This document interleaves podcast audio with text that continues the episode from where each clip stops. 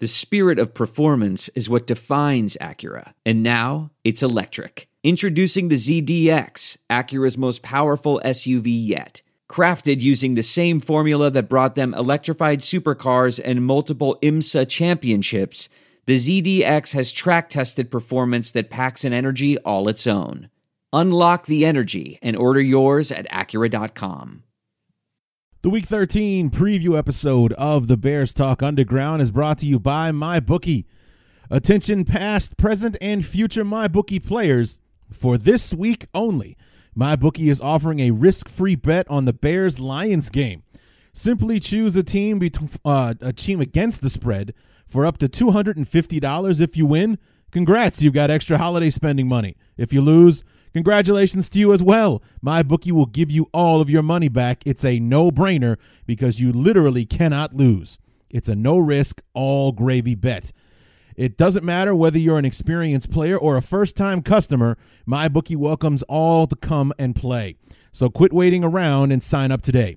Do you find yourself wanting to sports bet but have lots of questions? Don't sweat it. MyBookie's patient customer service team can walk you through the process. And the best part is, if you join now, you'll still have one last shot to take advantage of their incredible sign up offer. Just log on to mybookie.ag and make your first deposit with the promo code CHAIR, and MyBookie will match your deposit dollar for dollar to jumpstart your bankroll, and that's on top of the risk free bet. Let me repeat that.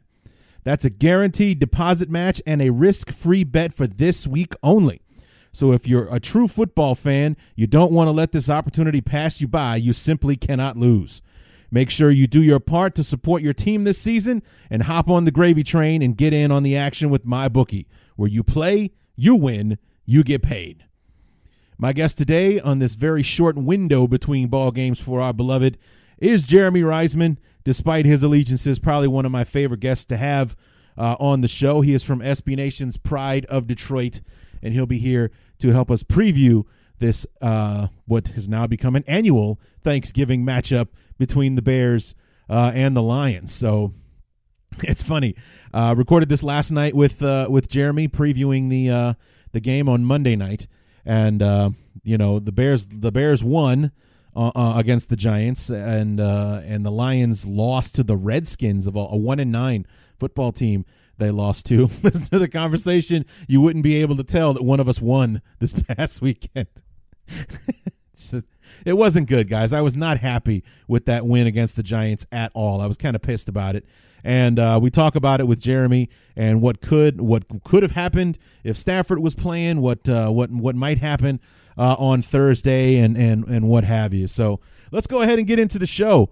It's the Week 13 preview episode of the Bears Talk Underground. So let's get to it.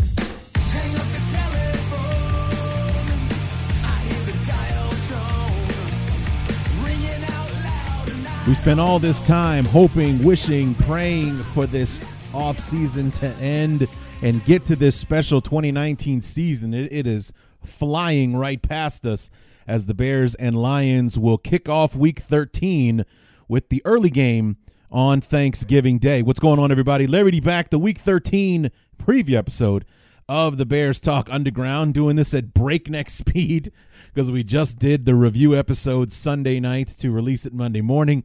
Now here we are recording the preview episode for the Thursday game on Tuesday night to drop first thing on Wednesday. So it's been a busy couple of days uh, for me. Uh, getting stuff done with the podcast. I've already got our guest set up for next week to preview the Cowboys game, also a Thursday night game.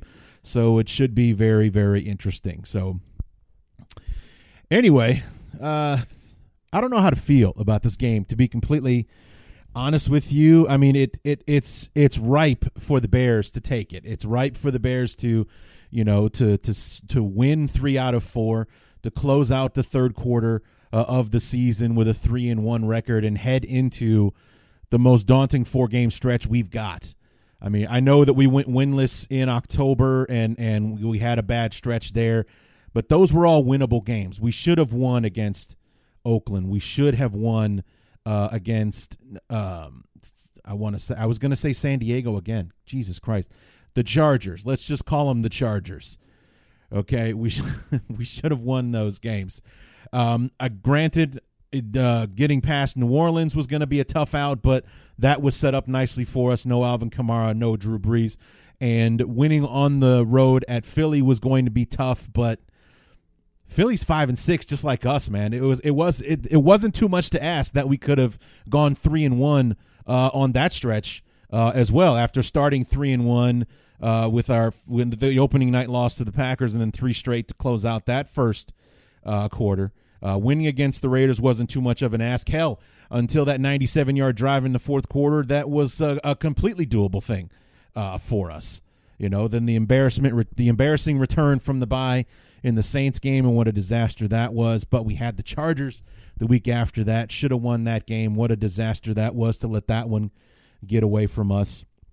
And then closing out the second quarter with that game uh, in Philly, that embarrassing first half, nine yards of offense in the first uh, 30 minutes and whatnot. And yet here we are. We win this game on Thursday. We're a 500 football team.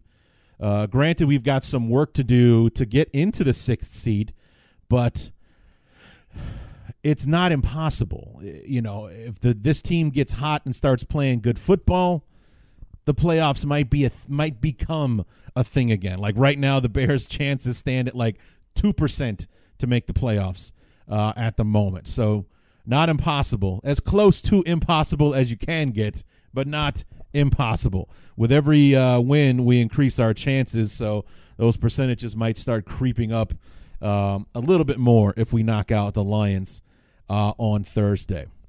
A few news and notes to get to before we get to our discussion with Jeremy Reisman from uh, Pride of Detroit. And um, start off with uh, some kind of peripheral news. The NFL Network, uh, to celebrate the 100th season of the NFL, has been putting together a team of like an all-time team, the top 100 players, but they're not ranking them. Kind of like maybe what the Bears should have done with their players list. Maybe not ranking the players, but like here are the top 100 players in no discerning order. Um, but they're putting together an all-time team. The first episode on the NFL Network commemorating this uh, was about the running backs, and 12 running backs made the team. Two of them were Chicago Bears, one being Gale Sayers, the other being Walter Payton, of course, because how can you have a list of the greatest running backs of all time and Walter Payton is not on it? However, um, they released the quote unquote finalists for the linebackers, defensive tackles, and defensive ends. Now, the good news is three Chicago Bear linebackers made the, the finalist list Dick Butkus, duh. Brian Urlacher, duh. Mike Singletary, duh. Okay. Who knows who of those three makes the list? I say we sh- we should probably get at least two. I I would put my money honestly on Singletary and uh, Butkus. Butkus was he defined the the middle linebacker uh, position uh, back then, and he's a Hall of Famer. And B uh, Singletary, two time Defensive Player of the Year award the uh, basically the coach on the field for the 85. There are some things that are too good to keep a secret. Like how your Amex Platinum card helps you have the perfect trip. I'd like to check into the Centurion Lounge. Or how it seems like you always get those hard to snag tables. Ooh, yum. And how you get the most out of select can't miss events. With access to the Centurion Lounge, Resy Priority Notified, and Amex card member benefits at select events, you'll have to share. That's the powerful backing of American Express. Terms apply. Learn more at americanexpress.com slash with Amex. I want to tell you a story. It's a story about a scandal, broken relationships, gossip, rumors, money, corporate rivalry, and a broom. A performance enhancing broom. My name is John Cullen. I'm a comedian, podcaster, and for 20 years, I was a semi professional curler. And I want to tell you the story about how a single broom almost imploded the 500 year old sport of curling. We felt like we were bringing a knife to a gunfight. It's the story of a superstar and his fall from grace. Well, I was being dragged through the mud. It's the story of two brother entrepreneurs with a dream. I said, that's great news. It's a story of intrigue. I still don't understand why we want to keep his name secret. The full story has never been told, so I'm going to tell it. Broomgate How a Broom Almost Killed Curling. It was a year I'd like to forget. To listen to Broomgate, search for Broomgate in your favorite podcast app. That's all one word Broomgate. uh, Bears. You know, granted, Urlacher also defensive player of the year, got the Bears to a Super Bowl, was probably the most dynamic uh, middle linebacker of his era outside of Ray Lewis. Uh, of course, I mean when when you talked about who the best middle linebacker was or the best inside linebacker during that era, the the conversation started with Urlacher and and Ray Lewis. So, um, so that's the good news. The bad news is there are no Bears on the defensive end or defensive tackle list. So uh, Richard Dent, who's one of the top ten sackers of all time, Hall of Famer, Super Bowl MVP. God knows how many Pro Bowls he made in his years uh, with the Bears. Uh, you know, Dan Hampton also uh, not on that list, uh, or uh, Doug Atkins, and any of these historic Hall of Fame players that the Bears have did not make the uh, defensive line lists, if you will. I, th- I thought maybe Hampton would be on the defensive tackle list, but I was reminded by one of my Twitter followers that Hampton was mostly a defensive end, but in the 46, Hampton played inside, he played outside he was a Hall of Famer, man. He was a Hall of Famer. He was a Pro Bowler practically every year he was on the team, uh, but not good enough to make the quote unquote, not even good enough to make the finalist list. You know, it's like I don't think I'm asking for too much for Richard Dent and Dan Hampton to be on the finalist list. You know, I wouldn't be surprised to, to not see them make the team. Of course, I wouldn't like it but I wouldn't be surprised. We got hundred years of history that we're going up against here. But uh, you know, the, the for the two of the most key players on the greatest defense of all time not to make the finalist list, not a fan of that uh, at all. So we'll see how this this team continues to unfold uh, as they pump out the um, pump out the uh, episodes uh, week after week. I'm I'm interested to see how many Bears will actually make the team. Uh, maybe Ditka might make the cut in a tight end slash. I wonder if they're going to mix the tight ends and wide receivers, or if they're going to keep those uh, separate. There's there's definitely enough tight ends. You can do an hour long episode on the greatest tight ends uh, in NFL history, but uh, you know I, am sure Ditka would at least make a finalist list for that. Even with how the the tight end uh, position has transformed over the years, Ditka was still one of the greatest to ever play the game. So uh, we'll, we'll, see how it continues to unfold. See if we can't get a uh, an offensive lineman in there somewhere. Maybe uh, maybe a defensive back. I don't know, but linebackers and running backs. That's that's our mo. You know, running the football and playing defense. We got uh, we got two that actually are on the team that are officially on the team in Gale Sayers and Walter Payton, and possibly adding up to three more with Urlacher, Butkus, and Singletary making the finalist list for linebackers. So, should be interesting to see how that one uh, unfolds. And uh, I'll keep an eye on it, see if we have any more guys that do or don't make the finalist list, and and how this uh, this all time team kind of breaks down. So, but speaking of our current uh, squad. It's a short week, so uh, injury reports are kind of a fast and furious uh, thing. I mean, as most of you are going to be listening to this on Wednesday, we're you know anywhere from 24 hours or less to kickoff on Thursday at 11:30 Central Time here in the Midwest.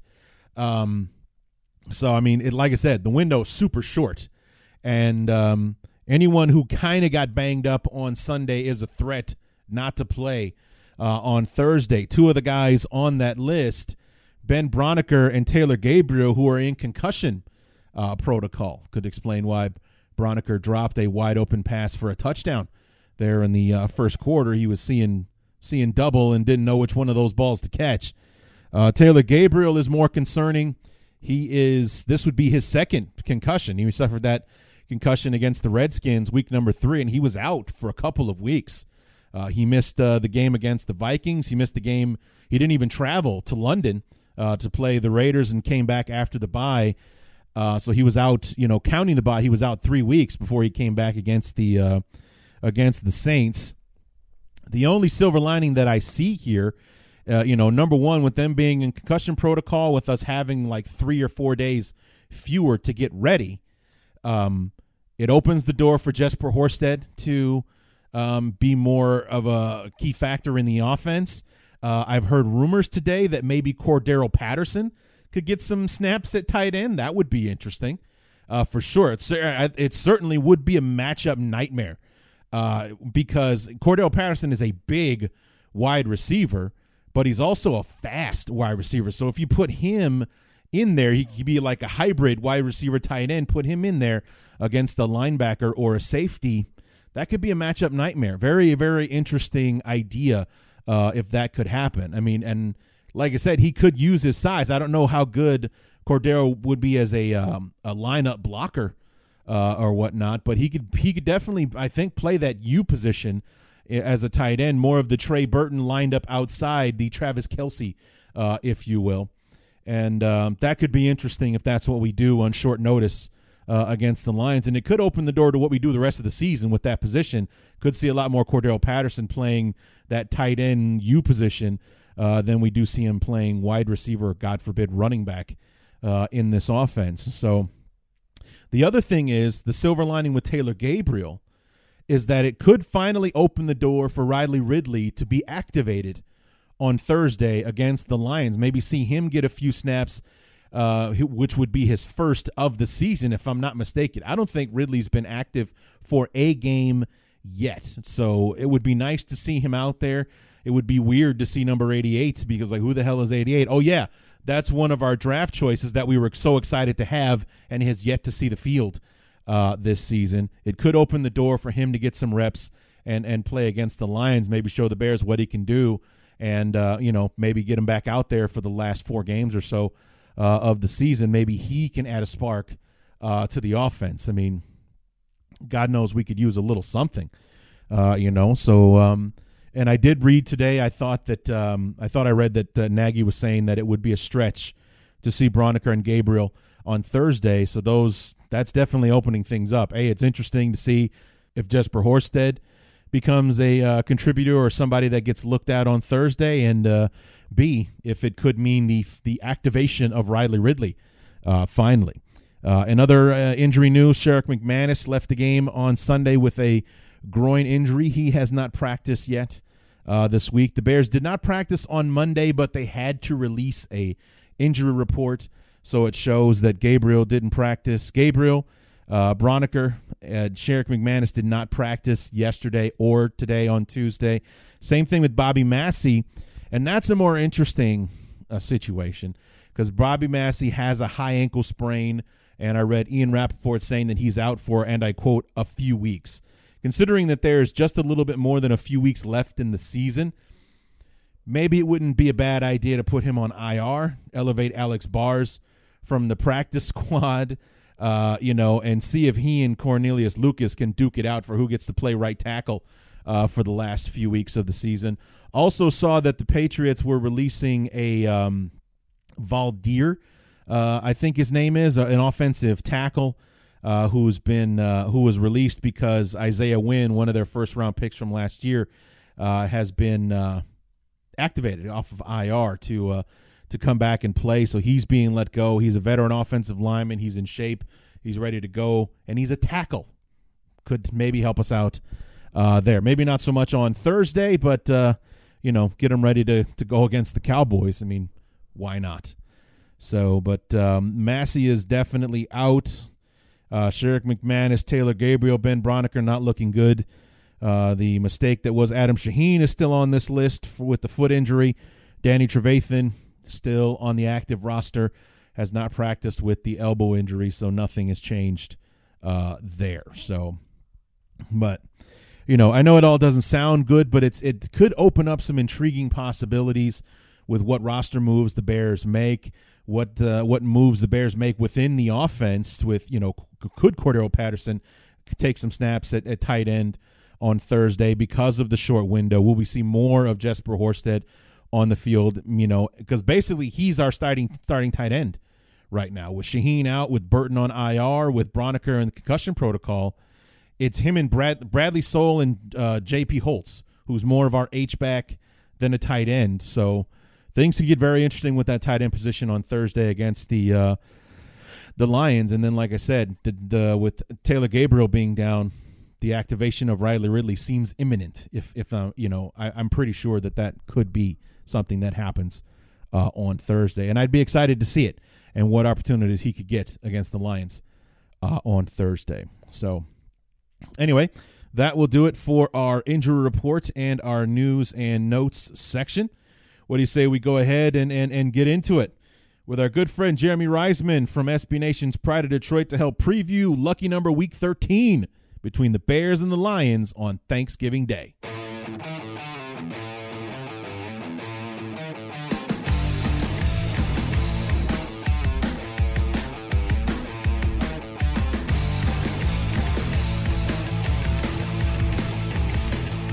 Week lucky number 13 has our beloved headed up north to the motor. I was going to call it the Windy City, the Motor City, uh, in Detroit to take on the Lions for a, a rematch twofold. Uh, a rematch. It's our second annual visit or our annual uh, game of the season with the Lions. The Bears, of course, won the first one week 10. And it's a, a, a revenge game, I guess, on Thanksgiving Day. And the Bears and the Lions playing on Thanksgiving uh, a year ago, and here to uh, get us through this and uh, get us to the game on Thursday. Our good friend from SB Nation's Pride of Detroit, Jeremy. Welcome back, man. Oh, so good to be back. I love Bears Week so much. I've never said else. I've never said else on your show. Just, yeah, it's my favorite favorite week. Long time no talk, Jeremy. I mean, it's been like twelve whole days. How you been? Oh, things have been going so well here. Uh, I'm just I'm just out of this world right now. Absolutely, you know, and and anything interesting happened yesterday in Washington? Um, no, no. no. Okay. I think so I think the last time that that we talked, the Lions had lost three out of their last four. Now they've lost seven out of their last eight, so not not much has changed. Right, right. Dear God. Um, yeah. So you're in the midst, like you said, seven out of eight. You're in the midst of a four game losing streak. Ironically, the last team you did beat was the Giants. So we have that in common. We actually beat the Giants. mm-hmm. um, we also Congrats have in common. Yeah, yeah. We also have in common losing to the Raiders. Um, you did that just before coming to Chicago. And let's talk about that game real quick. The the the trip to Soldier Field a couple of weeks ago. Mm-hmm. Um, it very much mirrored the game that I just sat through yesterday, whereas it was a very slow start, very unimpressive beginning by the by the Bears. We go into halftime. We should probably be losing by more than we are going into halftime. It's a miracle that it's this close. Then we explode in the third quarter, think we've got the game easily in hand, and then screw around and let Detroit get back in it in the middle of the fourth quarter, and all of a sudden this thing's come down to a hail mary pass before it's finally uh, a ball game and it's over with. Uh, we just watched the Bears do it all over again with the Giants, almost like script for script. The same thing. We're we're we're down at halftime. We should probably be down by even more. Well, we would be if their field goal kicker knows it goes between the uprights instead of outside of them. And then in the third quarter, we rattle off three scoring drives. We've got this thing well in hand. We're up by two scores. We give up a 97 yard touchdown drive, and with seven minutes to go, all of a sudden it's a ball game again, and the two and eight Giants have life. Uh, and it, it was like it drove me nuts. Like, what is it about this team? We have no killer instinct. We have no ability to just put a team away like we did uh, a year ago. And I shudder to think what kind of deal the Bears would have had to suffer if Matt Stafford actually played in that game a couple of weeks ago. Like it just, I mean, Driskel was actually pretty good against the Bears a couple of weeks ago. I I, can't imagine what what Stafford would have been able to do. Yeah, uh, if if I haven't mentioned it yet, uh, I love Bears Week, uh, and so that was a fun you know Bears game when a couple hours before the game suddenly we all realized that Matthew Stafford was a lot hurt, a lot more hurt than everyone thought he was. And right. so not only did you guys get Jeff Driskel, but you got Jeff Driskel who had no idea he was starting until about maybe 24 hours before the game. Right. And so not a lot of preparation there. And yeah, he actually performed pretty well in that game, but uh, I think a lot of Lions fans are, are now looking back on that game and, and looking back on what happened at Washington last week and mm-hmm. said like, well, Matthew Stafford had played those games well.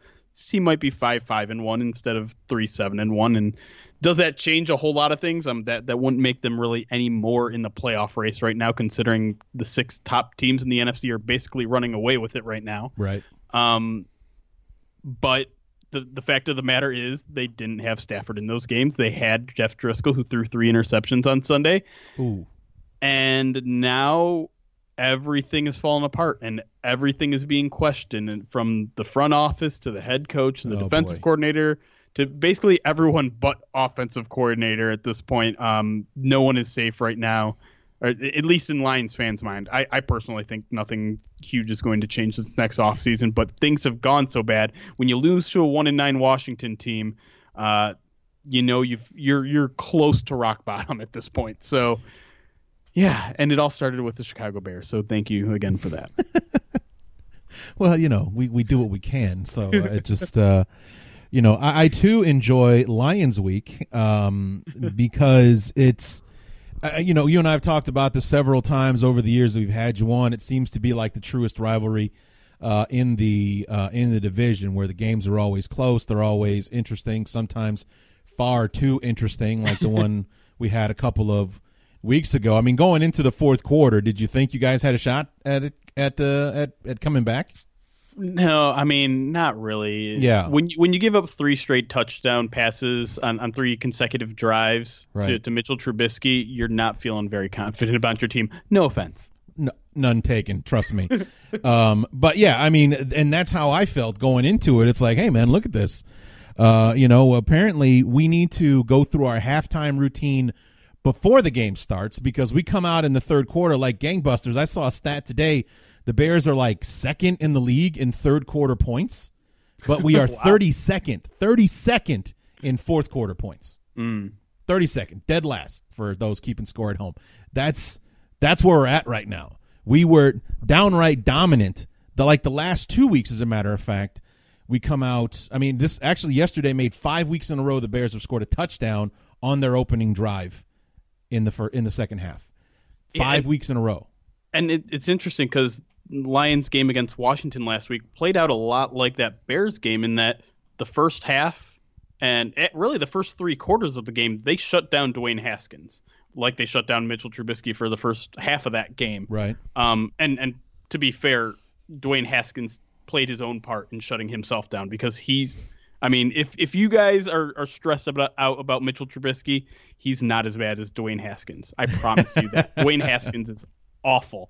Um, and so he was missing pass after pass after pass. The Lions the Lions held Washington to negative four yards in the third quarter of that game. Wow.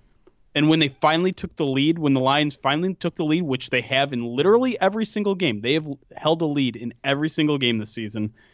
That's when the defense fell apart. Just like they fell apart in that three possession stretch against the Bears.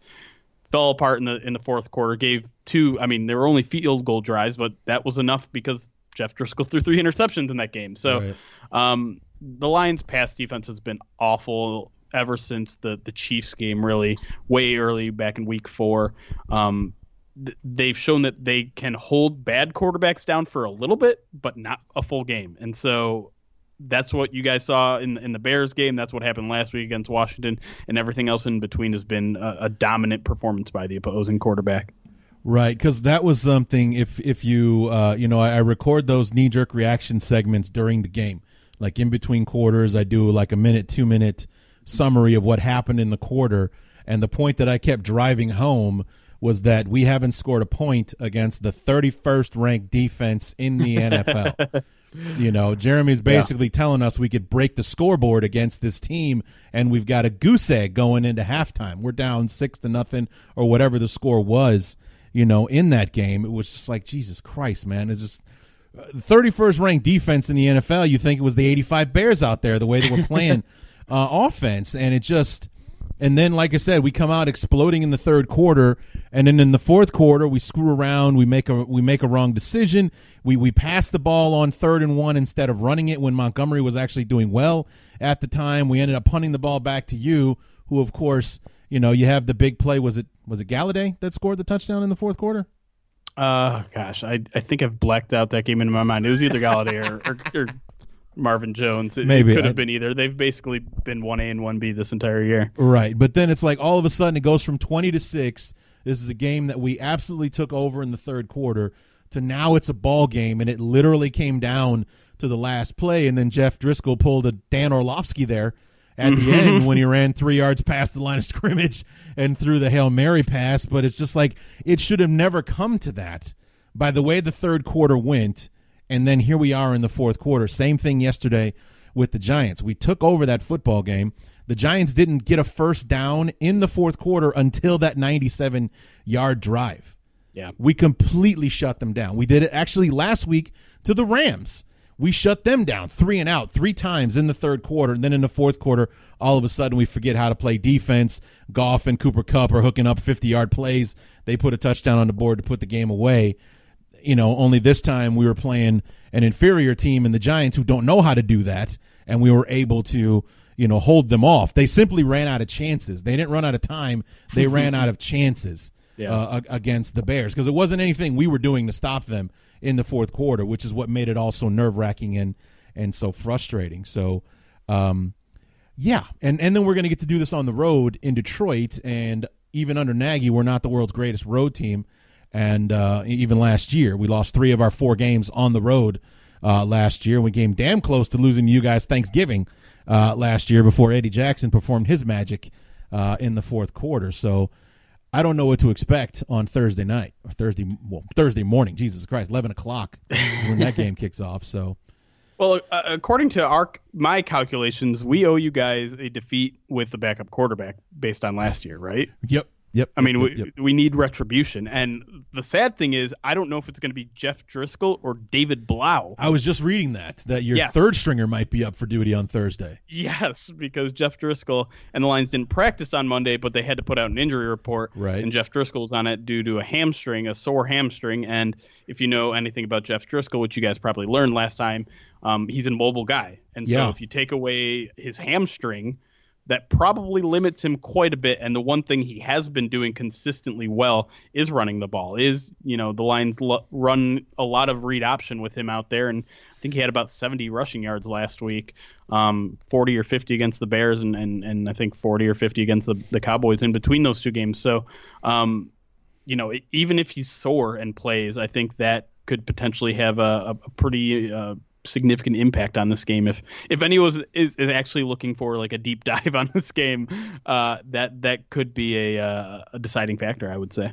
Well, I mean, the guy is what six five. He's about he's a big guy, and he also Yeah. runs like a deer. He's like Yes. four five or something like that, which for a quarterback is lightning fast. Yeah. So I mean, we definitely got to see that uh, in that game uh, a couple of weeks ago. So to hear that he might not be playing is outstanding news uh, for the Bears. That this guy, I mean, if you get a second crack at it and you figure out, I mean, you know, this guy is effective on the run. Well, if he's got the hamstring issue, even if he does play, you're not going to push him because you just make it worse. Uh, you Yeah. know, by overexerting him with the with the hamstring and everything, that could help out the Bears uh, big time. So whether it's Blough, who I know absolutely nothing about, or or Driskel, you know, or limited Driskel, you know, things look good for us on on that uh, front. But then we also have to play offense in the game as well, and that's where the trouble comes in. Yeah, and lucky, lucky again for Chicago Bears fans, as, as you kind of alluded to before, 31st ranked defense. It hasn't gotten much better since we last faced off each other. Um, the Lions' best pass rusher, Trey Flowers, remains out with concussion. Um, it does look like the Lions could potentially get a couple guys back this week in, in Da'Shawn Hand, a defensive tackle who's only played in two games this season, but had a really promising rookie year last year. Um, and then their best safety, uh, Tracy Walker, uh, pra- quote unquote practiced on Monday, and he's missed a, a bunch of games this season. So there's there's reasons maybe to be optimistic about the the way the Lions finished the season defensively. They've also been a lot better against the run lately. I think in the past four or five games they've held all but one opponent below 3.5 yards per carry. Um, so that was a big improvement that we've kind of seen in the second half of the season. Um, but other than that, like I said, the pass defense has just been god awful. Darius Slay hasn't quite been the, the same as he's been. Um, the lines have kind of been rotating um, defensive backs outside of him. The, uh, the one guy that maybe you- should be on the lookout for is, is rookie Amani Oruwariye. Uh, the Lions' fifth round pick. A lot of guys thought he might go in day two of the draft. He basically got his first start last week, although technically wasn't a start because he sat the first play and then played the second play, but played, uh, I think, around 75% of the snaps. Got his first interception of the year, basically in that first start. was the highest graded player on the team per Pro Football Focus that uh, that game against Washington. Um, so uh, the future might be bright there, but again, this is basically going to be a guy on his second start of his career, so maybe a little bit vulnerable there. We'll see if Mitchell Trubisky can take advantage of that, though. Right. Yeah. Um, Mitch actually played well yesterday, um, considering, I guess. I mean, everything's there's a learning curve or there's a curve when it comes to Mitch and, and grading well and, and, you know, things like that. People like to remind us uh, of that. Well, he played well for Mitch. It's like saying you throw well for a girl, you know, that kind of thing. right. Um, but, I mean, he had one horrendously bad interception in the fourth quarter, ironically enough, uh, yesterday. Um, and it's just like I kept wanting to hear that maybe he got hit or that his arm got brushed or whatever. But I heard his after game presser. He's just like, no, I thought I could get out there. I just didn't. Yeah, he was literally like seven to 10 yards short of the receiver he was throwing it to. The, the, the safety was actually able to just back up in center field and just catch the ball. And no one was there to defend him uh, from catching it. So um, he did throw a second interception, but that was more of a, you know, everyone's favorite word when it comes to quarterbacks and receivers miscommunication mm-hmm. uh, with the receiver. I guess he was supposed to run a, a wider route than he ended up doing, like to the point where everyone who watched the play thought it was intended for someone else. Like I'm, it was like if you've seen the Ogletree yeah. interception, it looks like it was intended for Anthony Miller, who it would have gone to if Ogletree wasn't there, but it was actually intended for Robinson, who was in front of Ogletree. So that's a big miscommunication, if you ask me. Yeah, because uh, it looked like it was going to Anthony Miller, the guy behind the guy you say it was intended for. So, you know, it just makes you wonder what the what the hell really is going on with this offense uh, sometimes, and, and what it is that like there's no between game adjustments because we can't do anything in the first quarter, which is why I was saying we should probably just tell the guys and go through our halftime routine before kickoff to see if we can come out in the first quarter the way we do in the third, and maybe we can just make this game a non-issue on Thursday, and everybody can just get on with their holiday. I think Matt Nagy should blame everything on offense on Mitchell Trubisky's hip. Okay. I mean, it got him out of one excuse sure. for benching him, right? So just like let's let's just keep running with that. Yeah, I mean, I think the injury was legit. Okay. I don't think it was a legit reason to take him out of the game, considering there was three minutes left, and right, you know, it just didn't. It was not a good look. You know, I, I, I believe it was genuine as far as what they were trying to do or what they say they were trying to do. I saw plenty of plays uh, from that game, several clips from the All Twenty Two on on Twitter, and you can see Mitch favoring the mm-hmm. hip in the second half. You can see it. He's not stepping into the throws. It's all like arms and shoulders and torso. There's no hip or stepping into it, even though he actually does that a lot anyway. But you could see him like not weighing in on, on the hip. He's not putting all of his weight on it and things like that. So I believe it was legit that he did get banged up a little bit, but he tried to play through it. And, you know, if he got this far, I wouldn't just let him friggin' finish? Because if anybody could, if, if Chase Daniel could have been any colder, he'd have been an ice block on Sunday. Come you know coming into the ball game, it was crazy. And what happens if he comes in and, and wins the game? Like what happens the next week? Yeah, yeah. Welcome to our nightmare. If that did, if that, I mean, half the half of Chicago wants Mitch, you know, taken out back and put one behind his ear anyway. I mean, God forbid he's not having a very good game uh, you know, just by the naked eye, you're sitting there watching it. It's like, okay, well, this is not going great. And then Chase Daniel comes out and bangs out two scoring drives and wins the game on the road at the Rams. It's like, okay, is it even a discussion right, right. now? And why would we even entertain this if he's supposed to be hurt? Then obviously Daniel is going to start, but that didn't happen. And then he showed up yesterday and threw for 287 against the uh, against the Giants. So I guess that argument is over with. Um, yeah, but I was um, I was so convinced we were gonna not see Mitchell Trubisky again on Thanksgiving, but the football gods have shined down upon us yes. in Detroit for once. Right. So you get to you get to see Mitch, and so that'll be fun. And you have the the home field uh, advantage. I've been to Ford Field. Did I ever tell you that? I don't think I knew that. No. Yeah, I went and saw them play in 07. It was the first game of the um, Brian Griese era for the Bears Mm. because the week before uh, Rex Grossman was atrocious against the Dallas Cowboys on national TV, and Lovie had seen enough. So that was the first game of the Brian Griese era, um, highlighted by a 34 point fourth quarter explosion by the Lions to win a 13 to three game in the fourth quarter. I, I like I like that story. I'll, I'll- Yeah. I'm gonna have to ask you to to tell it every time I'm on this podcast. I mean, the highlights for me, it was me and a bunch of guys, uh, you know, drove up from Chicago, so that five hour trip was worth it. Mhm. And um, Devin Hester nearly broke like two kicks for a touchdown, and then finally in the second half, he did run a kickoff back for like 97 yards and a touchdown. So that made the whole trip worth it. Was seeing Devin Hester do that, you know, and we were winning. We were winning 13 to three in the third quarter or at the end of the third quarter, going into the fourth quarter, and then I think the Bears did end up scoring twice. It was like 37 to 27 or something like that was the final score, but it was like turnovers. We had a an onside kick that was run back for a touchdown and Oh, everything. I And, remember that. Yeah, this game went went completely down the toilet in the 15 minutes, and of course we're listening to the radio on the way home, and it's like, oh yeah, most points ever scored in the fourth quarter ever against the uh, against anyone ever. The Lions just put up 34 on the Bears in the fourth quarter to win the game. It's like great. So I was there for history. That's awesome. So You got But, to yeah. tell a story ten years later or whatever. oh yeah, and I got to absolutely fall in love. I'll tell you with your goddamn fight song. Um, Hey. that that guy sings over and oh Lions victory. I wanted to shoot that guy. we got to hear it like six times in the fourth quarter. I was like, this sucks. This song is terrible. Shut up. Stop scoring touchdowns, you assholes. So yeah, that was a that's my relationship with the Minnesota Vikings horn.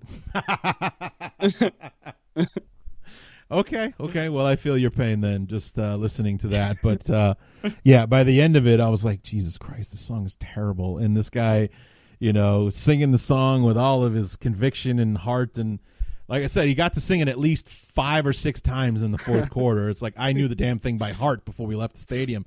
Um, yeah, so he's was he was probably hoarse on Monday morning too. yeah, probably. I wouldn't doubt it at that point. So, yeah. Anyway, so, so what, what exactly happened yesterday in that Lions game, or in the Redskins game, I should say? Where, I mean, you you said Driskel threw the three interceptions, but you know, how did it all unfold there in the fourth quarter? Because that's where the game was won, wasn't it? Yeah, I mean the Lions pretty much controlled most of the game through three quarters. Um, they were losing for a majority of it though because they gave up a, a kickoff return for a touchdown, and and because the offense was was working mildly well but struggled kind of once they got into Washington's uh, side of the field. So not a lot of touchdowns obviously scored in a in a 1916 game. Right. Um, the Lions finally take the lead there in the fourth quarter, and then um, they they slowly let it evaporate. I think uh, Washington scores the game tying field goal with uh, around two minutes to go. Uh, Jeff Driskel then takes over for you know to do his best Matthew Stafford impression, get a, a two minute drill in there for the game winner. Right. Uh, on, I think on the second play of the drive, he throws what should have been a pick six, goes right through Washington defenders' hands. Right. So on the very next play, he decides, well, that wasn't a good enough throw to, to be an interception. Let me try again. this time he succeeds. Washington takes over on the 50 yard line. They run out the majority of the clock, about 20 seconds left, kick the, the go ahead field goal. Then Driskel, I think, next pass also gets intercepted, and the game's over. Mm. Yeah, That's I caught much it. the I caught the last play. I saw the uh, the the interception uh, there at the end. Um, so yeah, because Yeah, that was and- that was the extra coverage or whatever after the Bears game ended. Was watching the, I think I saw the field goal and then the ensuing interception after Yeah, that. which was which, mind you, I think there was about 15 seconds left, and the Lions tried to do a, a five yard crossing route. Oh, always a good idea. which is Yeah. from from their own 30 yard line, which is an interesting play call with with 15 seconds left. You know, you think you might try a deep pass since you need, you know, like a good chunk of 40, 50 yards. But no, you know, with no timeouts. Let's try a five yard crosser and then somehow also get that intercepted when when Washington is playing prevent defense. What did you guys have any timeouts left or no? Uh, I believe they had they had one or two. One. Okay, Yeah. so maybe that's what the thought Sure. behind that disaster was. That, hey, at least we got a timeout, so we'll. Yeah, let's let's just get an easy, you know, 10, 15 yards, and then we'll chuck it up. Oh no, it's not an easy ten or fifteen yards because Jeff Driskel doesn't know how to play football right now. I mean, it, and here's the thing: like he looked good in that first Bears game. He looked Yeah. even, I would say, even better the following week against Dallas. You know, they they kind of got in a shootout with Dallas, which is Yeah, not yeah. what anyone saw coming. But last Sunday was just a huge step back. The, the one thing that's been consistent that that Driskel has struggled with is just how he sees the the field. He he tends to lock in on one target, and when it's not there, he just continues to stare at it, Mm. and and until he essentially feels the pressure around him, and he'll either get out of a, a jam because of those legs we talked about earlier, or he'll take a, a sack that he probably didn't need to take. Um, he he just continues to look more and more uncomfortable back there, which is kind of interesting because, you know, one week he got criticized because he was scrambling and he had about 10 yards in front of him where he could have ran first down for a first down, but he kept he kept his eyes downfield. He threw a pass in the dirt instead. This following week, it was it was almost the opposite. Like he was just like trying to run at any opportunity he could, and he was overlooking open receivers. Um, I don't know. I just feel like the game's getting to him a little bit. Like he's he's in his head a little bit too much right now and making poor decisions. And the accuracy is fine. His his arm strength is fine, and his his ability to to get yards on the ground is helpful. But when it comes down to it in pressure situations, I just don't think he has enough confidence in himself right now to to do anything of damage. Really. The review episode is also brought to you by our good friends at Blue Chew. Guys, remember the days when you were always ready to go? Now you can increase your performance and get that extra confidence where it counts. So listen up. BlueChew.com brings you the first chewable with the same FDA active uh, approved active ingredients as Viagra and Cialis so you know they work. You can take them anytime, day and night, even on a full stomach. And since they're chewable, they work up to twice as fast as a pill. So you can be ready whenever the opportunity arises. If you could benefit from extra function and more confidence where it counts, Blue Chew is the fast and easy way to enhance your performance. Blue Chew is prescribed online and shipped straight to your door in a discreet package, so no in person doctor visits, no waiting in the pharmacy, and best of all, no more awkwardness. They're made in the USA, and since Blue Chew prepares and ships direct, they're cheaper than a pharmacy. Right now, we've got a special deal for all of our listeners. Visit bluechew.com and get your first shipment free when you use promo code armchair. Just pay $5 shipping. Again, that's B L U E C H E W dot com, promo code armchair to try it free. Blue Chew is the better, cheaper, faster choice, and we thank them for sponsoring the podcast. Now let's get back to the show. it's funny with with uh, with backup quarterbacks uh, like that. I mean, we we've, we as Bear fans have experienced it with Chase Daniel the last couple of years. Uh, you know, when when he comes off the bench, or like well, last year uh, his first start was against the Lions on Thanksgiving. Literally no practice. It was all walk through, so they're not running anything at full speed. He knows the playbook, so at least we got that working for us. But he's basically coming off the field, coming off the bench cold to play you guys on Thanksgiving Day. Does well enough to give us to get us the win uh, on Thanksgiving Day. But he's got ten days to prepare for the Giants, knowing that he's a starter. He was not good against the Giants, who are as lousy as they were a year ago uh, at this time. We end up losing that game in the Meadowlands. Same thing happened this year. He comes off the bench, fifth play of the game. Mitch goes down with that shoulder injury against the Vikings. On the opening drive of the game, finishes the drive, our only opening drive touchdown of the season. Chase Daniel Nice. leads that drive. Okay, helps us beat the uh, the Vikings. Leads us on three other scoring drives that were just field goals, but we sh- we held the Vikings to six points in that one, so sixteen was more than enough uh, to win that one. Fast forward a week later, he's the starter all week long against the Raiders in London, and he was average at best. I mean, he same thing. We had that awesome third quarter. We rattle off 21 points, but quarters one, two, and four, he was terrible, and we end up losing that game. So there's just something about um, backup quarterbacks. Some of those guys are awesome coming off the bench, but when they when they go through it, when they know that they're the player, know that they're the starter, when they've got all week uh, to get ready, it's not read and react. I, I see those guys tend to be thinking a lot more, and that's where they get into trouble. Yeah, I think that's I, that perfectly describes what I think Jeff Driskel is going through right now. And maybe maybe it was just one bad game. We don't really know. I, I, I saw enough promise in those first two games to still kind of have a little bit of hope in him developing as a backup quarterback. Let's be clear, he's he's never going to be the starter in Detroit or anything like that. But um, yeah, th- there's definitely a lot more concern about even that, about even him being the the backup going forward after after a rough outing in Washington. Yeah, yeah, but it's it's uh you know backup quarterbacks are a funny breed, man. Some of them, yep. uh, you know, some of them are become Kurt Warner and you know do amazing things and you know go on to have careers and all they need is an opportunity. And some of these guys will go out there and show you why they're number two on the depth chart and always will be. Yep, absolutely. So, what do we have to look forward to on Thursday? uh, aside from like we were talking before you we started recording, you're going to be in, in the press box at the game. Aside from the food, Jeremy, what are you looking forward to on Thursday? Uh, well, if we're if we're talking about actual game stuff and not what comes after the game, which is always what I look forward to more, sure. it seems these these recent days. Um, I, I think a lot of it for me is just looking at the young guys on this Lions team because they've already really gotten to a point uh, and, and, injuries have kind of forced their hand a little bit, where they're playing a lot of young guys. I mentioned Oruwariye, the, the fifth round cornerback out of Penn State, who got his first interception last week. Austin Bryant, uh, third round pick out of Clemson, played his first game uh, of in, in his NFL career last week. Um, kind of had a muted debut, but got his feet wet. In fact, seven of the Lions' nine draft picks all played a, a, somewhat significant role in that game in Washington, and, and maybe that explains why they struggled against a one and nine team.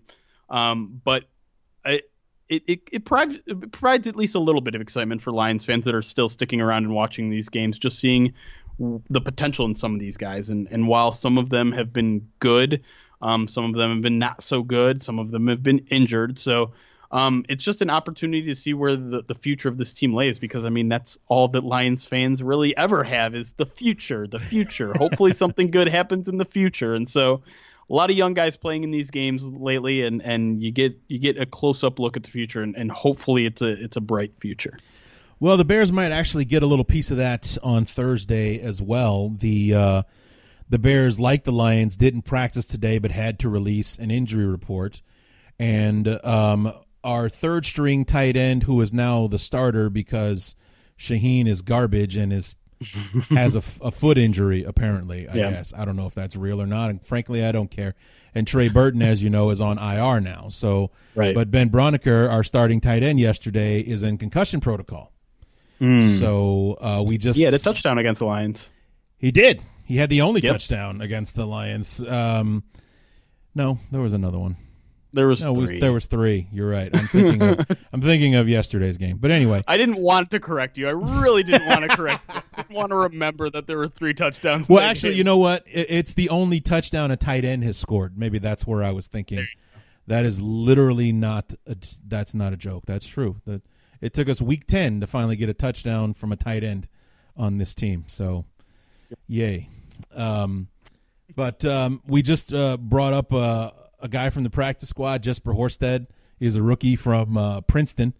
And uh, we have Bradley Sowell, whose claim to fame is that he's been cut and signed on the team literally every week since the Raiders game. literally wow. every week. Like this week, actually, was the first time he hadn't been cut and re-signed. Like cut on Saturday, signed on Monday. I guess that's how you put a veteran on the practice squad when you're not practice squad eligible because that's literally what they did like seven weeks in a row with Bradley Sowell. They would nice. cut him on Saturday, elevate someone from the practice squad to be on the roster, put cut that person, sign him back to the practice squad, and then sign Bradley Sowell back to the active squad on on uh, on Monday every week for like seven weeks. It became a joke after a while. Uh, I'm sure it wasn't hilarious to Bradley Sowell, but still. Right. Um, but there's him.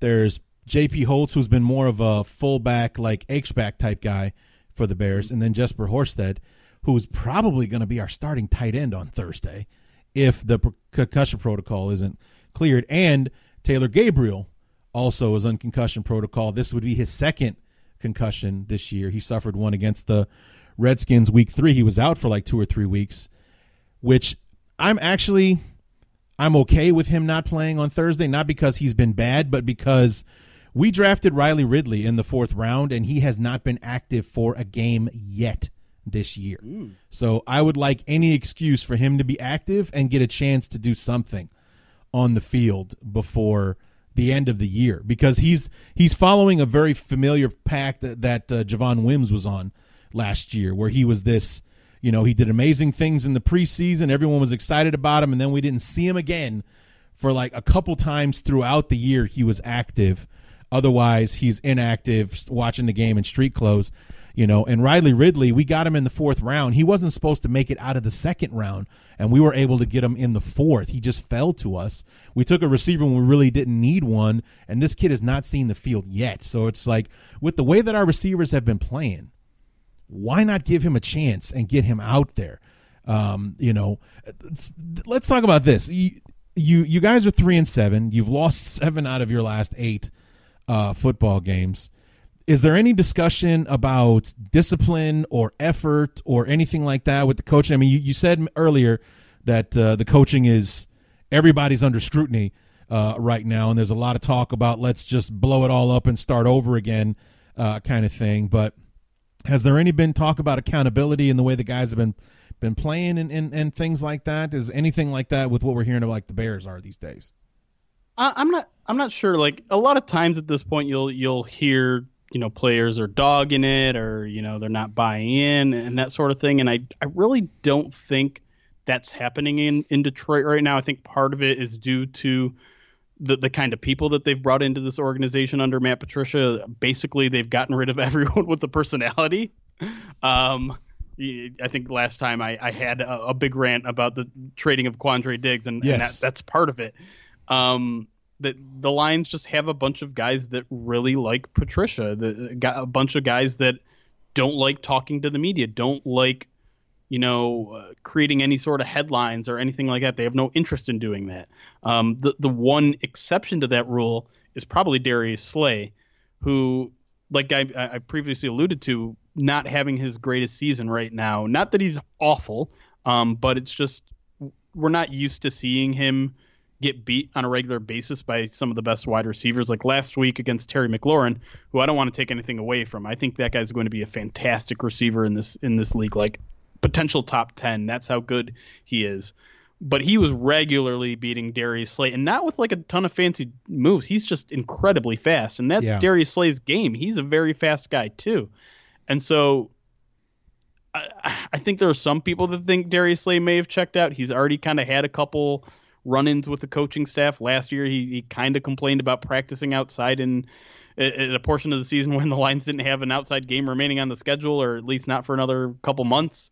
Um, he was also very vocal about his displeasure in, in the Quandre Diggs trade. So if there's any sort of like player checking out or or you know discontent, uh, I think it kind of just starts and ends with Darius Slay. I don't think it, it's extended much beyond that.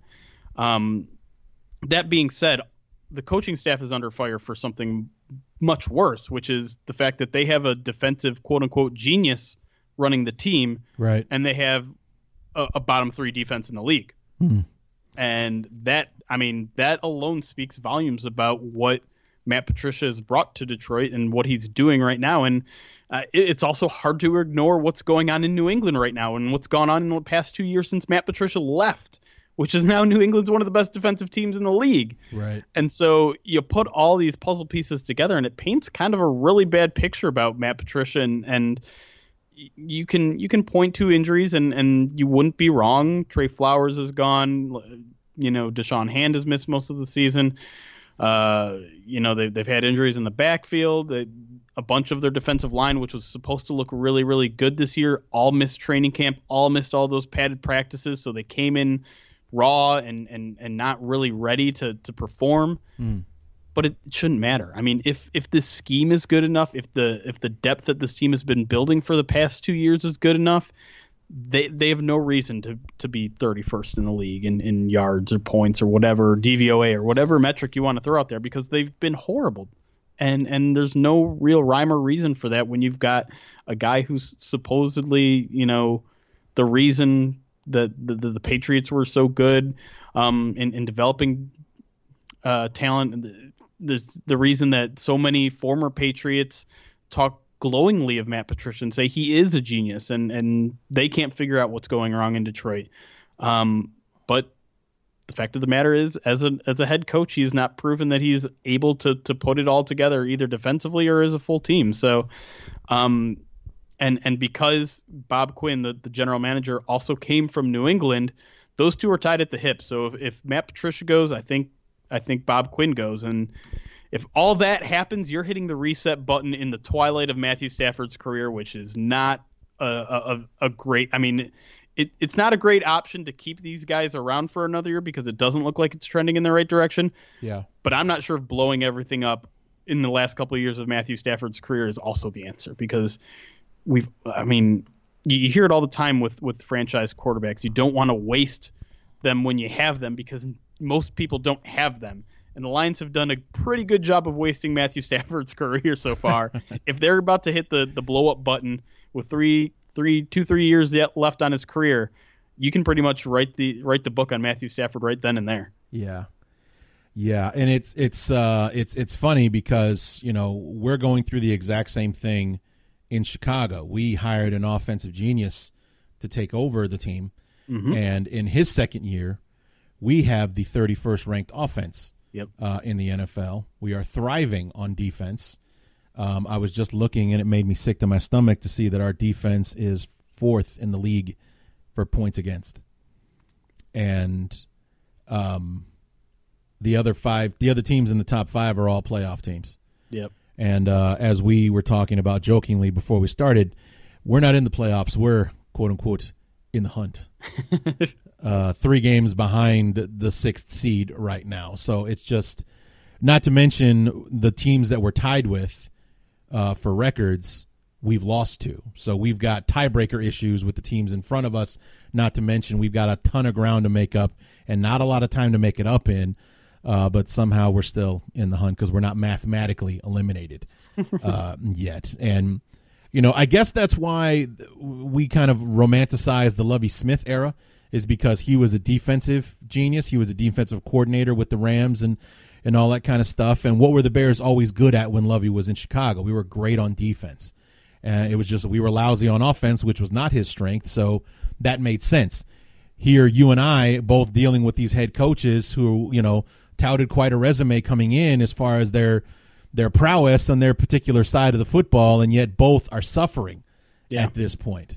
You know, it's kind of like watching um, the you know like the Colts be terrible on defense when Tony Dungy was the head coach, but thank God we've got Peyton Manning who can score 50 a game. It doesn't matter that we've got the worst run defense in football and and things like that. Unfortunately, Khalil Mack can only do so much, and you know Matt Stafford is injured right now, so we can't cover up how poorly the other side of the ball is playing. Yep. I think I said this last time we were on. We just need to combine forces and, and take down the rest of the NFC North. That's right.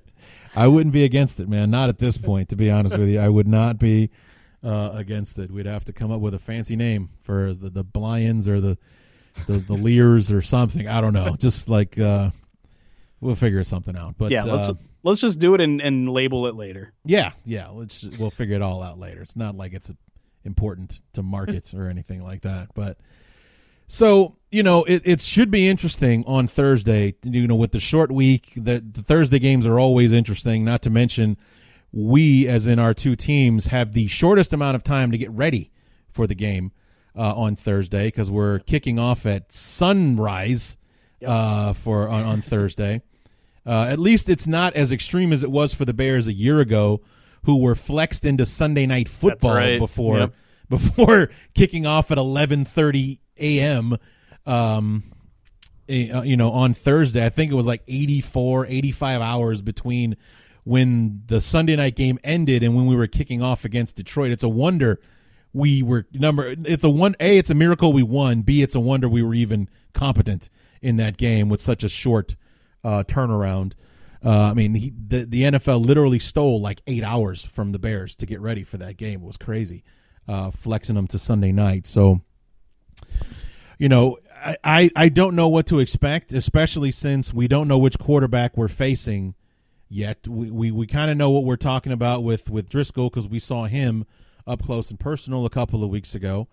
And you're you still have the 31st ranked defense in the NFL. Well, we've got the 31st offense in the NFL, so that clash of titans should be interesting uh, once again. And uh, you know, your offense is obviously the better unit of the of the on the team, but who the general is that's going to be leading it, I think, will determine how this game actually plays out. Yeah, I think that's a, a, great way to put it, and I think the the one thing that we can be pretty sure of is that it's not going to be Matthew Stafford. So you right. can you can rest easy there. so, I mean, if you had to call this thing, what what, what are you what are you thinking here?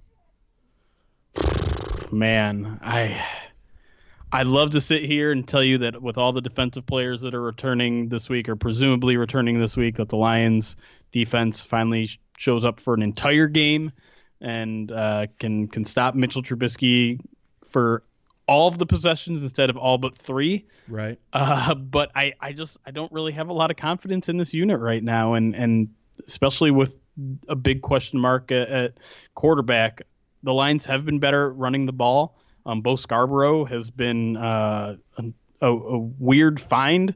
The guy's rushed for I think about 150-ish yards in the past two games, and and well over four yards a carry, which is something we, we really haven't seen since Ameer Abdullah. Ameer Abdullah, wow, uh, since Kerryon Johnson was healthy. Um, so it, I mean, I, am kind of where you are, where I just think it could really go either way. But I'm just mm-hmm. the team just lost to Washington. How can I really have any confidence in this in this team right now? So, I mean, I think I think it just gets poured on at this point. I think the Lions might. God, I don't even want to say this, but I think they might not win another game this year. I mean, wow. they'll they'll have chances against the Bucks. They'll have chances against the the the, Bron- uh, the Broncos. They'll have chances against the Bears, but yeah I mean, I can see them. I can see them losing all three of those games just as easily. I can see them winning one of them. So, uh, yeah, I don't know. I, I don't think I'm picking the lines this week. It's it's early in the week, and I I might gain some confidence by the time we hit Thursday. But right now, I'm just I I feel like this is going to be an ugly like 13 to 10 type of game where yeah the entire game is basically spent watching everyone trash both teams on Twitter for for 60 minutes. Yeah, I can totally see that. I really can, especially since I'm going to be home uh, in the Chicago area watching this game with my dad. Um, that's always interesting. Um, you know, I usually watch the games here at, at, in my apartment by myself, so it's just me and uh, you know the rest of Twitterverse out there, and I can I can imagine how people are saying it. But when I'm with my dad, I get to hear how Twitter yeah. would be saying it. So that's always fun. um, yeah, so we'll see how that uh, how that ends up uh, being. So it's always better at Dad's house when the Bears win. So hopefully the Bears win as opposed to hang on at the end, like with our last two wins over the Lions Week Ten, over the Giants yesterday uh, at at Soldier Field, where going. I mean, if you guys can survive the third quarter, you have a shot. Okay. Yeah. You have a shot because apparently the Bears only show up for the third quarter, or so has been their MO for the literally the last five weeks. We come out in the second half, first first possession, we put a touchdown on the board every single time the last five weeks. So basically the second half of the year. We are as hot a team as there is in the NFL when it comes to the third quarter. Second half adjustments, nobody's better than Matt Nagy or Chuck Pagano at this point, apparently, because we shut down offenses and we blow up the scoreboard uh, in the third quarter. But it's that fourth quarter. Apparently, we forgot that there's 60 minutes to a football game, not 45, and that's where things get interesting. So if you can hold the bear, like we're we're garbage in the first half, so that won't be different if it's a six to three ball game or a seven to seven, God forbid, going into halftime. If you can weather the storm in the third quarter, you've got a shot uh, in the fourth. And the Bears are so unreliable this year, and you know, it just I don't feel confident picking the Bears. Like logic says, why wouldn't I? You know, we finally won a Right. football game. We've already beaten this team. They might be starting their third string quarterback on Thursday, who's literally got no time to get reps and you know things like that. That's that's all working for us. We are playing against the second worst defense in the NFL statistically, and and all the rest of that nonsense. Mitch came off as statistically one of his best games of the season. We've kind of got this going for us, and why wouldn't the Bears win this game? Well, because it's the Bears, and this is what they do: is that they they have a knack for losing the games they should win, winning the games they should lose, or at least this year they do. Anyway, I mean, my chief complaint is we've won five games this year, and we can only really feel good about one of them. you know, there's there's been a, a sour taste in our mouths than that win over the over the Lions. Sour taste in our mouths last week for the win over the the Giants is that we had to hang on to a game that was well in hand going into the fourth quarter, and you just you just can't trust the team. You know, you just can't trust that they're not going to fall apart at any time, let alone you know trying to get through a sixty minute uh, football game. So, like I I say that I would pick the Bears, and if I was a betting man, I would go with the under, which I think is thirty nine right now. Um, So I don't think that's a bad call uh, at all. I mean, the Bears' inability to crack forty points as a as an over under this year has been staggering. So I don't know. Hey, I like- but you know what? They they've ahead. won two out of their past three. Yes. Why not? Why not make it three out of the past four, and then you know get some people riled up thinking they can run the table despite a Oh, very yeah. daunting looking schedule Oh ahead of them. dear. God, dude! If we win on on Thursday, we'll be six and six. Yep. Okay, that's outstanding, uh, considering how we were looking a few weeks ago. All right, so six and six, great. Then next week, the following Thursday, we get to play another Thursday game. We got the Cowboys, the quote unquote worst of the division leaders at the moment. Uh, then we have Green Bay in Lambeau, hooray! Uh, then we come home for Kansas City on Sunday Night Football. Enjoy that. Yeah. Oh yeah. and then we if go. that game stays on Sunday Night Football. Yeah, I wouldn't. Yeah, I would very much like it if that one was pushed back to three or noon, God forbid.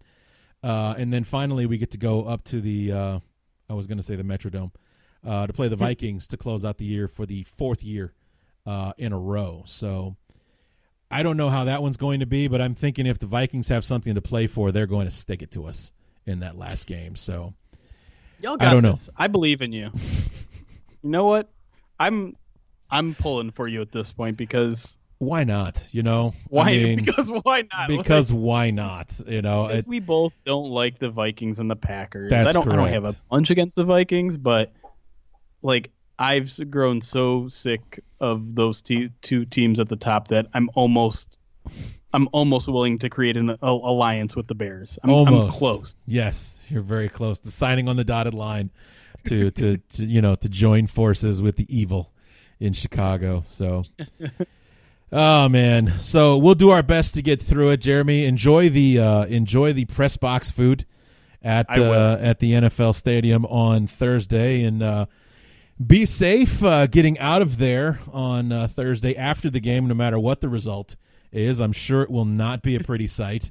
Nope, Because for either team. yeah, because Detroit's not very far from Chicago, so there will be plenty of Bear fans in the building. And I don't know if you've seen the footage on Twitter of Bear fans fighting each other in Soldier Field yesterday. Oh, I Uh, did not. Apparently, there were a few uh, fights in the stands uh, yesterday because I saw two different clips, and they were not the same clip.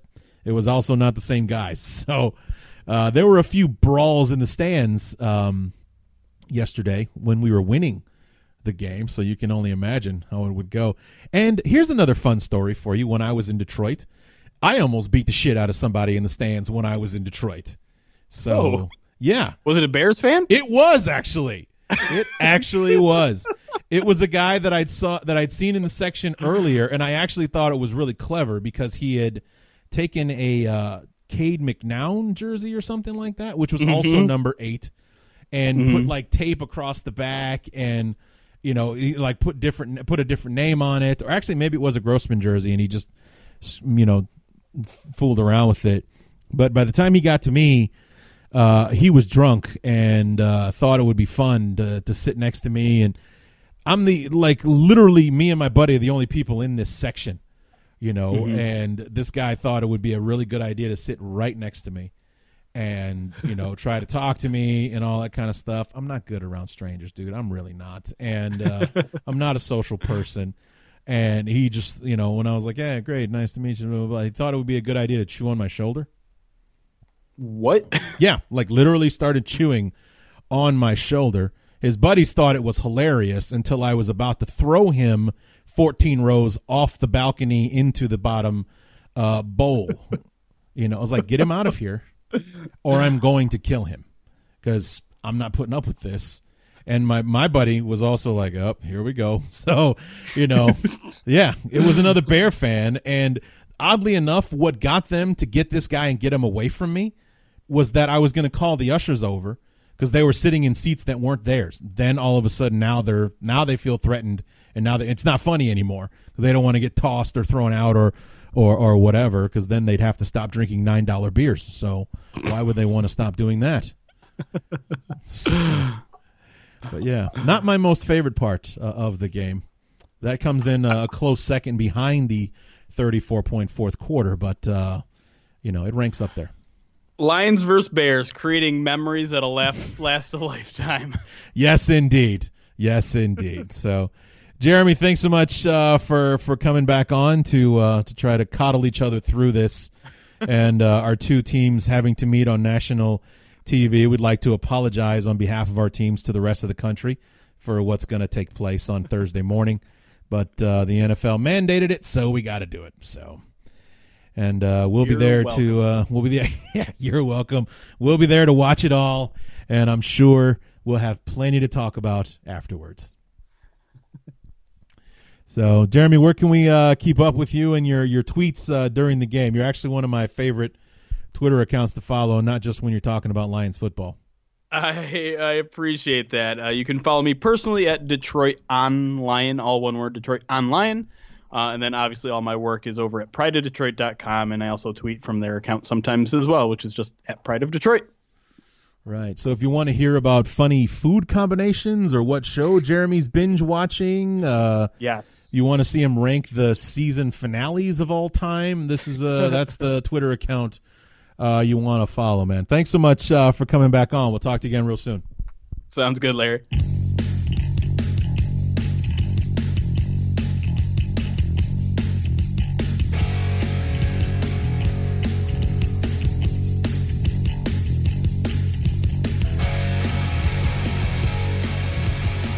Remember, guys, promo code armchair for your uh, free shipment, your free first shipment of BlueChew. Just pay the $5 shipping.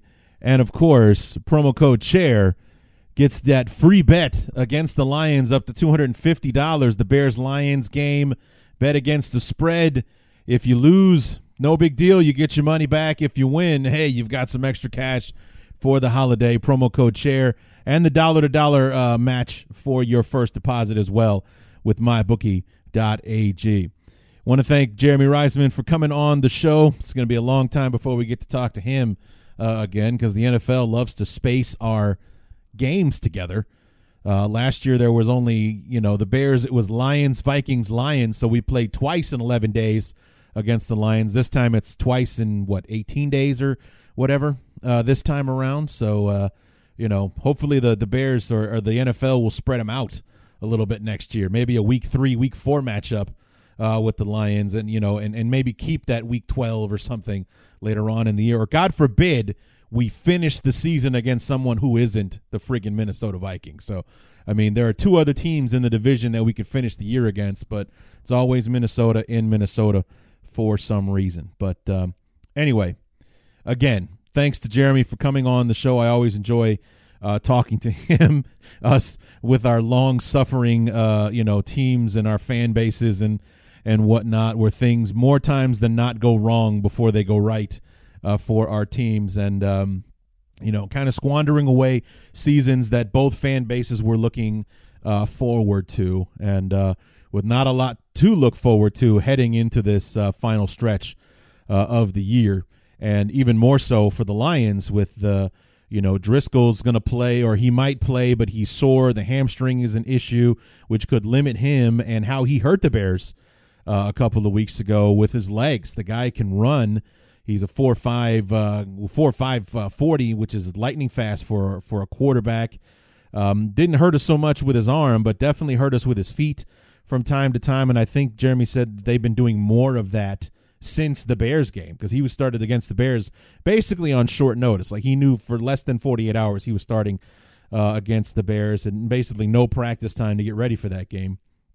And but him running the football has been a somewhat bigger part of the offense since that game against Chicago. So we'll see how that uh, ends up going. But um, you know, it's it's uh, and uh, well, and then the other possibility is that their third string quarterback might actually be starting and playing uh, against the Bears on Thursday, which would be fantastic for us, or so one would think.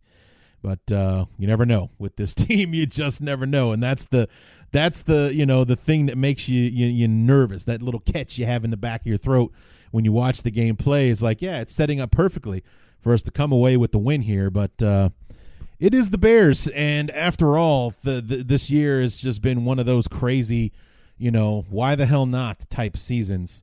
Uh, where you know if it could go wrong, it more than likely will, and in some spectacular fashion that you know leaves an, an indelible mark that that that makes it so that you won't be forgetting this uh, anytime soon. so there's a lot of that going on uh, this year. You know, losing the game against the Chargers, the Raiders game, uh, the way that we laid a huge egg against Green Bay on national TV uh, week one, almost going 0 2 if not for that uh, false or that uh, roughing the passer uh, thing that extended the drive for us or gave us yards that we didn't earn. Uh, a national TV date on Monday night where we, we started out dominant and we kind of petered out towards the end and just barely hung on against a bad football team, so on and so forth. It just goes on and on. The embarrassing return from the bye against the Saints, where we were just basically run off our own field, and you guys were there. You understand. So it just seems like every game leaves some kind of mark. So this is going to be a season that, even though a lot of us are going to want to forgive it, get it, especially forget it, especially with the way the expectations such we had coming in. But every every one of those games has a little scar to leave behind for us, win or lose for us that it's it 2019 is going to be a hard season to forget for a while just because of how these games have unfolded and the the head scratching nature in which a lot of these games were played and, and, and the decisions that were made and, and, and what have you. 2019 is going to be a hard season to shake off, you know, and, and, and I guess it makes sense because 2019 is a season that a lot of us, and I know that I pounded the table for this even before the 2018 season started, was like this was the year that we were all looking forward to. It just seemed like that kismet year where it was all fated to happen. It's the 100th season, uh, Super Bowl's on Papa Bear's birthday, the whole nine yards that I've been going on and on about and whatnot. Just seemed like it was meant in, you know, written in the stars that it was going to be the Bears in the Super Bowl this year. And it's going to take a miracle for that to even be remotely possible at, at this point. So, Anyway, keys to the game very simple. Uh, try not to be yourselves on Sunday because that hasn't worked out uh, too well. Uh, as far as X's and O's, my my big advice would actually be for the Bears to maybe look into more of an up tempo offense because I've heard Mitch say it a thousand times in press conferences and things like that. The Bears always kind of look sharp when they're running the two minute drill, and, and I've heard Trubisky himself say that uh, you know there's no time to think. We're out there just playing. We're out there just doing it, so on and so forth. You know, just basically take the guesswork out of the game. You just run the offense out there. You you, you hit who's open. You, you you know all that kind of stuff. Maybe come out doing that first first possession against the Lions uh, on Thursday. They are still the 31st ranked defense uh, in the league, so they are susceptible to bigger plays and they are susceptible to just offenses, period, when you're one of the worst in, in the league uh, statistically. Uh, anyway, I mean, this was a defense that just lost to the Redskins, uh, you know, less than 72 hours ago. So I'm sure that uh, that uh, the, the the confidence, the little that they may have had is shaken, and I think we can take full advantage of that uh, on Thursday. So hopefully, the Bears just come out and I mean, it would be fantastic if we could get our second opening drive touchdown of the season uh, against the Lions because I think it would go a long way in really just cementing the fact that the Lions just aren't going to win. You know, and I know that granted, if we, we we go in for an opening drive touchdown, there's still a lot of football left to be played, but their offense has been struggling to score points. They only managed 16 against the Redskins uh, on Sunday. Not very good against a very bad football team. That confidence might be shaken, and we might be playing on a third with a, against a third string quarterback who has sort of kind of been taking first team reps in in a week of walkthrough practices uh, to conserve everybody. Who's basically everyone's still recovering by the time they take the field on Thursday. They're not ready to play yet, but they have to because the NFL said so. So it um, this is all lining up for this to be a quote unquote easy game for the Bears to win. The X factor, of course, is that it's on the road. The Bears struggle in Detroit almost every time. So it's Thanksgiving, and historically, the Lions always play well on Thanksgiving. I've seen them win with some lousy Lions football teams against some good teams, whoever they had coming in.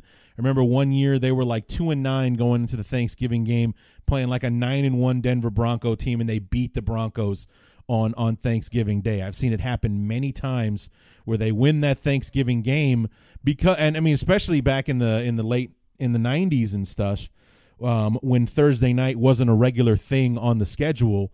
The Thanksgiving game was literally like the only Thursday game on the schedule and teams like the Cowboys and the Lions, who play on Thanksgiving every year, always seem to do well because they're used to playing on that short notice, that Thanksgiving uh, schedule, and they would always be able to take advantage of it, good teams or bad, and and uh, you know handle it. But now everyone plays at least one game on Thursday. Hell, the Bears are playing three Thursday games. It's like after we get done with this, we've got a full week to get ready for the uh, for the Cowboys next Thursday uh, on December the fifth. So it's just a it's a weird schedule that the Bears uh, have. This is one of the pitfalls of the Bears playing well.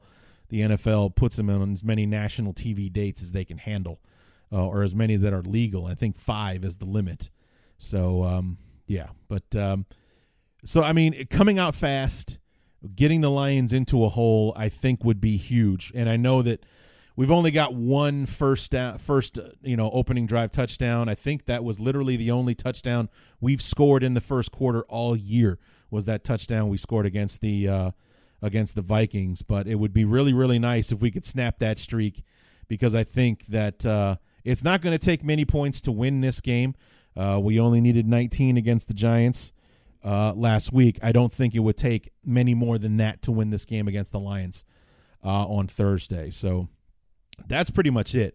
The rest of it is all the basic stuff. Avoid the mistakes, the mental ones, the physical ones. You just you just got to cut down on the mistakes as as best you can. The drop balls that have plagued this team, the the assignment mix-ups that that like the one that caused the interception uh, in the first quarter, where everyone thought the ball was going to Anthony Miller, only to find out after the game in the press conferences that pass was intended for Allen Robinson, but there was a quote unquote miscommunication on what you know. Allen did Robinson did one thing, Mitch thought he was going to do the other.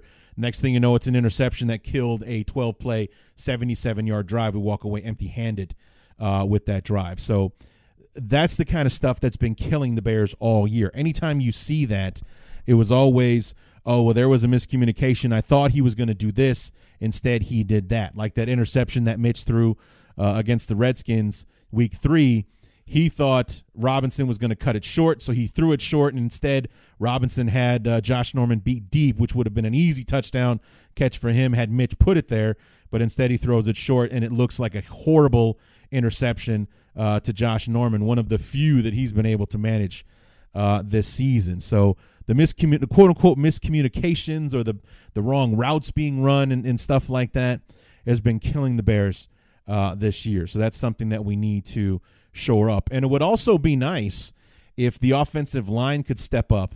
And I know we're going to be shorthanded with no Bobby Massie on Thursday. But it would be nice to see the offensive line step up so that the 31st ranked defense in the NFL isn't teeing off on our quarterback like they did a couple of weeks ago. This is a team that going into that, the preview, Jeremy said this is a defense that can't get home. They don't sack the quarterback. They they can't do a pass rush. Blah blah blah blah. I think they sacked Mitch five times in that game uh, on on on week number ten. So it was just like I'm tired of the Bears being the cure all for whatever is bothering your football team, and it would be really nice if we could be our own cure all. You know, if if we could just show up on Thursday, take care of business against this lousy defense, put some points on the board, and kind of coast to a win and get ready for this this stretch that we have. The Cowboys, the Packers, the Chiefs, and the Vikings. We have to win all these games if we want to make the pro make the postseason. We want to make the playoffs. Uh, at the very least, we need to go three and one. We might be able to go nine and seven uh, and make the playoffs. I saw a graphic somebody put up where there is a scenario in which the Bears can still make the playoffs. I doubt that it's possible, but uh, I'm hoping that it is. Honestly, fingers crossed. I'd like to see this this team get a chance, and uh, but we're going to have to get hot and start playing a lot better football than we have been playing in order to make that happen. So, anyway, guys, that's going to do it for the Week 13 preview episode of the Bears Talk Underground, and um, come back on. Like I said, should be Friday maybe at Saturday first thing at the latest is when the episode uh, will drop the review episode uh, talking about the Thanksgiving game. Will I be uh, spewing venom because we pissed away our? Basically, we'll, we'll be officially done, in my opinion. We lose the game against the Lions, we're done because then we have to win the last four games in order to make the playoffs or even have an opportunity to sniff the playoffs. Like our playoff probability is at 2% right now. It will be at the quote unquote under 1%. Like they won't say it's zero, but it's below 1%. We'll go back to sniffing less than 1% if we uh, if we piss this game away against the Lions uh, on Thursday. Come on back and see how I'm feeling about it. Will my will my holiday spirit uh, keep me from going bananas, or will I just really let the let you guys have it? So tune in and find out uh, for the Week 13 review episode. Until then, my name is Larry D. Happy Thanksgiving. Happy holidays, everybody. We'll see you next time.